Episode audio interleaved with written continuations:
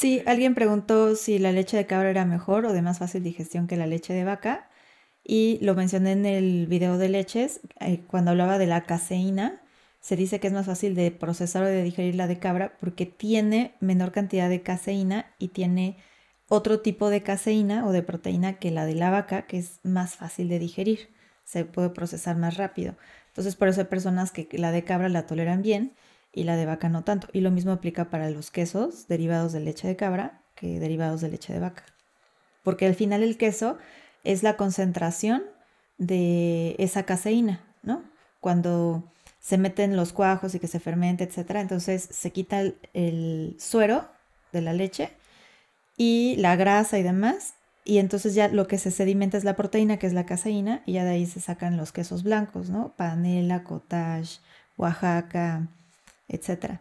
Entonces el queso de cabra, pues también es la caseína de la leche de cabra, pero por la composición diferente de proteínas es más fácil procesarla. Hola, soy Andrea Villaseñor, licenciada en Nutrición y Ciencias de los Alimentos y hoy vamos a hablar sobre las leches vegetales, que en realidad son bebidas vegetales tipo leche, porque se parecen a la leche de vaca, pero no lo son. Te voy a explicar cuál es la diferencia, ventajas o desventajas nutrimentales y dependiendo del origen del tipo de leche, cuál te funciona más si tienes diabetes o si tienes alguna otra situación de salud, ya que hay una gran variedad de este tipo de bebidas y también cuáles serían parte de los beneficios y en qué te tienes que fijar cuando vas a comprar una. Bienvenidos. Las leches vegetales, que en realidad son bebidas de algún origen vegetal que parece a la leche de vaca porque todas en su textura y color son blancas como la leche de vaca, eh, cada vez son más comunes en el mercado o a veces en las recomendaciones que les damos a nuestros pacientes. Esto tiene que ver porque cada vez es mayor la cantidad de personas que tiene ya sea una intolerancia a la lactosa, que como platicamos en el video de leche de vaca, bueno, pues hay opciones deslactosadas, pero también hay muchas personas a quienes les pedimos evitar la leche de vaca por la proteína que contiene, que es la caseína. Entonces, este tipo de alimentos tipo leche nos ayudan a que puedas seguir consumiendo algunas preparaciones que probablemente te gustan mucho, como algunos licuados, smoothies, un cereal con leche, etcétera, pero sin que sea con la leche de origen animal. Entonces, estas vegetales te permiten poder consumir estas preparaciones que te gustan, pero con una composición nutrimental diferente. Por supuesto que en sabor y textura Cualquiera de estas opciones de leches vegetales nunca se va a igualar a la leche de vaca y esto lo comento por las personas que les encanta tomar la leche de vaca solita, pero bueno, al menos puedes seguir utilizando dándole mejor textura, como te decía, algún licuado, smoothie o algo que te guste. Que también quedan las preparaciones bastante agradables y nos ayuda a mejorar la textura y darle mucho juego a los sabores. Pero hay diferencias. Entonces, te voy a explicar los diferentes orígenes o diferentes tipos de leches vegetales ya que hay bastantes y es importante que sepas cuál requieres elegir. En este caso nos vamos a enfocar principalmente a personas que necesitan cuidar sus niveles de glucosa. Las más comunes que se encuentran de las leches vegetales son de origen cereal, es decir, puedes ver en el supermercado leche de avena o que también de repente se recomienda mucho la leche de avena, también puede ser de amaranto o de arroz. Cualquiera de estas opciones recuerda que son cereales y todos los cereales por su origen son carbohidratos, por lo tanto van a tener mayor contenido de azúcar. Así que si tú tienes que cuidar tus niveles de glucosa, esta opción para nada es recomendable porque estás ingresando mayores cantidades de carbohidratos en el total de tu dieta o en el día. Otro origen pueden ser las semillas o los frutos secos, es decir, las almendras, nueces, avellanas, Todas estas semillas tienen diferentes propiedades y también eh, eh, la más común, por ejemplo, es la leche de almendra. Te voy a explicar más adelante cuáles son los beneficios de cada una, pero estas que son de origen de semillas principalmente tienen un poquito más de grasa, de algunos ácidos grasos esenciales, de diferentes tipos de omegas, así que tienen beneficios también por esa parte, pero algunas personas sienten que tiene una textura medio grasosita y pues es porque finalmente las semillas de su composición son básicamente grasa con un poco de proteína, pero las puedes diluir y quedan también muy bien. Otro origen muy común y de las primeras opciones de leches vegetales que empezaron a hacer en el mercado es la famosa soya, la leche de soya. Entonces, esta leche de soya es, un derivado o es del grupo de leguminosas. Tiene un poco más de proteína que las demás, solamente que es muy común que la mayoría de la soya que encontramos en el mercado, de los productos que puedes encontrar de soya, soya transgénica, que tampoco es tan recomendable, así que, es importante que en cualquiera de las versiones que estés buscando encuentres una marca que diga que es orgánico para evitar precisamente eh, que tenga demasiados químicos, conservadores, entre otros. Y bueno, aquí la soya muchas veces no se recomienda a personas, por ejemplo, que tienen algún problema hormonal o al contrario en mujeres que están en un periodo de perimenopausia o de menopausia, ya que la soya tiene un buen contenido de fitoestrógenos, que son como eh, los estrógenos de origen vegetal. Cuando hay un consumo constante en cantidad y por tiempo, pueden tener un efecto positivo en ese sentido. Pero si lo que estás buscando es lo contrario, o por ejemplo hombres que tienen ginecomastia, es decir, que sus mamas crecen más, pues para nada es recomendable que estén tomando leche de soya, por ejemplo. Entonces tienes que fijarte de dónde viene este tipo de leche en su preparación. ¿Cuáles son las diferencias entre las propiedades nutrimentales de la leche vegetal, de cualquiera de estas en general, contra la leche de vaca? Son varias. Vámonos primero por los macronutrimentos, es decir, proteínas, grasas y azúcares. Entonces, la leche de vaca sí te aporta cierta cantidad de proteína. Estamos hablando que en una taza, que es la medida estándar, eh, te está dando aproximadamente unos 9 gramos de proteína por esa dosis. Hay versiones que tienen mayor cantidad, pero en promedio eso es lo que te aporta. Y la mayoría de las leches vegetales casi no te va a dar proteína. Entonces, si tú estás buscando un aumento en el consumo de proteína, una leche vegetal no la puedes considerar como un aporte de proteína, a menos que sea de soya o que diga en el envase que está enriquecida, que tiene más proteína, que seguramente va a ser de soya, pero ya será decisión tuya. Em, en cuestión de carbohidratos, Recordemos que la leche de vaca en esa misma dosis pequeña, en esa taza, te está dando más o menos 12 gramos de carbohidratos o de azúcar. En cambio, las leches vegetales de origen de semillas, como la de almendra o la de coco, prácticamente no te están aportando nada de carbohidratos a menos que le estén agregando azúcar y por eso en los botes siempre dice con azúcar o sin azúcar, busca la versión sin azúcar y ahí no vas a tener ningún problema de exceso de carbohidratos.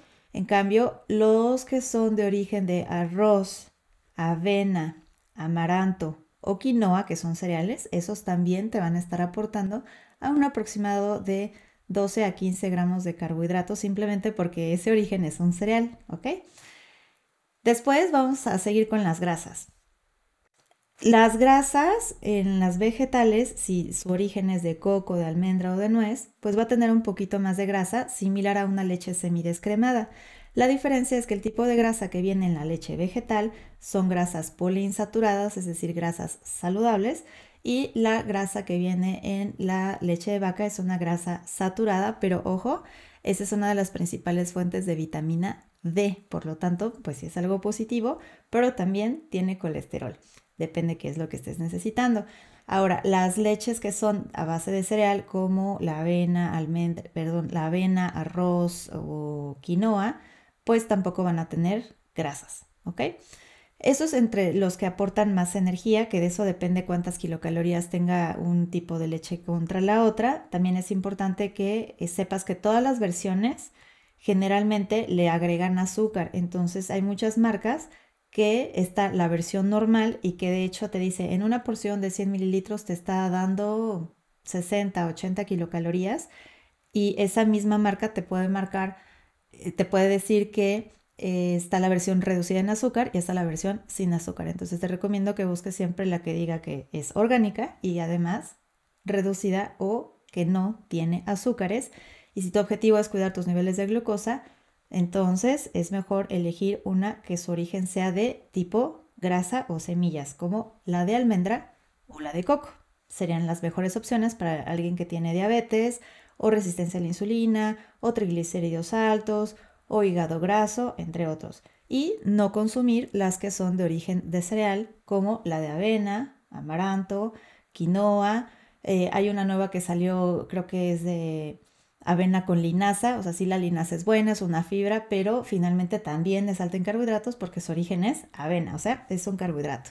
Ahora, de estas leches vegetales también está la opción de prepararlas tú en casa.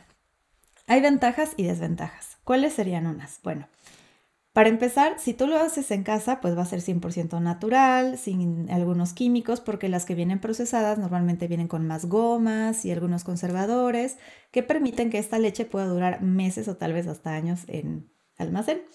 A diferencia que la que se prepara en casa natural tal vez te va a durar de 3 a 5 días porque como se molieron las semillas, se liberan las enzimas, se fermenta, entonces en pocos días pues ya sabe diferente y la textura cambia bastante. Entonces, Ambas pueden ser de fácil digestión y los costos aquí es diferente. Por ejemplo, el kilo de almendra, dependiendo de la temporada del año, sabemos que cambia mucho, pero al final es un producto de alto costo. Para que te quede una textura de leche que una buena consistencia, necesitas utilizar muchas almendras y pues en costos es algo elevado. En cambio, la que ya viene semiprocesada o procesada que compras en el supermercado, como le agregan algunas gomas y otros em, ingredientes que le permiten tener esa textura, no requiere tanto ingrediente y entonces tiene menor cantidad de grasa, también es de fácil digestión y por eso en costo pues tal vez no es tan alto. Ahora depende por supuesto la marca. Si tú buscas un procesado o uno que viene que compras en el súper que es orgánico, que tiene mayor cantidad de esos ingredientes, como las semillas que son caras, pues vas a una leche que normalmente anda en un costo un poquito más arriba del promedio. Por ejemplo, normalmente las de avena, las que son a base de cereal, son más baratas porque el costo simplemente es más bajo. Entonces, en ese sentido, la de coco es una opción intermedia porque también como materia prima no es tan cara. Ambas versiones se pueden hacer en casa o la puedes encontrar en el mercado, pero básicamente la diferencia es que esté más fresca o que esté algo procesada con algo de gomas ahí en esos ingredientes. Pero bueno, dentro de las ventajas, por ejemplo, también que tienen las semillas, que yo te diría cuáles serían las mejor, o si me preguntaras cuál sería la mejor opción, yo te diría, bueno, primero podría ser la de almendra, ya que la almendra en su forma natural tiene también calcio y muchas marcas que hacen leche de almendra que además a, veces les agregan un sabor tipo vainilla o le te dan otras opciones de sabores. La mayoría vienen ya también enriquecidas, pero la almendra de forma natural tiene calcio, tiene hierro, tiene vitamina A, no tiene colesterol. De ahí la otra mejor opción para mí sería la leche de coco, ya que el tipo de grasas que contiene son muy buenas, son muy saludables, además tiene muchas vitaminas del grupo B de diferentes, ¿sí? Eh, también tiene calcio, tiene fósforo, magnesio y eh, algunos tipos de omegas. Entonces también te está aportando muchos minerales. Por eso el coco de por sí dicen que es remineralizante por sus propiedades nutrimentales. Así que una leche de coco también es común encontrar como la versión natural, que a muchas personas no les gusta, pero también está la base de coco con sabor almendra, con sabor vainilla, sin azúcar, orgánicas. Si no te gusta mucho esa textura que puede estar como algo grasosita, la puedes diluir con un poco de agua y con eso te queda muy bien para hacer algún licuadito, un smoothie o, comerte ahora sí una avena con un plato con un poco de leche vegetal. Pero al no tener la carga de carbohidratos como con la leche de vaca, estás reduciendo la carga de azúcar, tal vez y ni siquiera te habías dado cuenta de eso. Entonces, si tienes problemas digestivos, como los que mencionaba en el video de leches, de si hay un intestino impermeable o inflamación crónica, colitis, dermatitis, la mejor opción es que utilices alguna de estas leches vegetales y de hecho la más neutral sería la de coco, porque a veces hay gente que en la de almendra tiene algo de alergias y la de coco no va a tener ningún problema de este tipo y con esto puedes utilizarlo en tus recetas donde normalmente hay leche de vaca, lo puedes cambiar por esta leche de coco, quedan muy bien en textura, en sabor. Te invito a intentarlo, a probarlo y que me comentes cómo te fue con eso.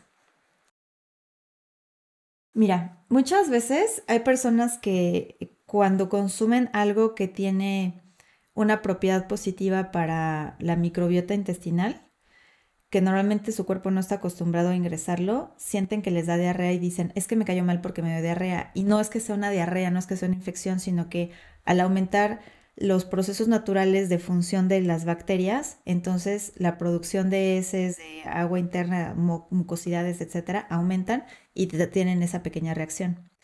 Pero es algo positivo y no es algo que vaya a ser permanente ni que se le vaya a vivir con diarrea. Tal vez fue una vez o dos que fue mucho al baño y entonces se espantan y dicen, no, ya no quiero tomar nada de eso porque me cayó mal. No es cierto, no es que te haya caído mal. Eh, muchas veces, tanto en nutrición como eh, es más en terapias holísticas o alternativas, eh, hay un proceso que se llama como de depuración, que cuando estamos metiendo eh, cosas más saludables al cuerpo, haciendo modificaciones de hábitos o metiendo más fibra a la dieta, siempre va a haber una reacción y algo muy frecuente es algo que parece diarrea, que son evacuaciones grandes, algo flojas, pero no significa que sea algo negativo, es como un proceso natural de limpieza del cuerpo. Entonces, al contrario, te está diciendo que te estaba haciendo falta más minerales o más fibra o más prebióticos algo por el estilo y que es algo positivo y que si continuaras tomándolo, va a ir mejorando ese proceso digestivo, pero esas diarreas no se van a mantener, solamente pasa como las primeras ocasiones. Si te gustó esta información y crees que es de valor para ti o que puede ser de valor para alguien más, te invito a compartirlo. Y también te invito a comentarme si hay algún tema en especial del cual te gustaría saber más. También a que me sigas en mis redes sociales como nutrióloga Andrea Villaseñor en Facebook, YouTube, Instagram y Spotify.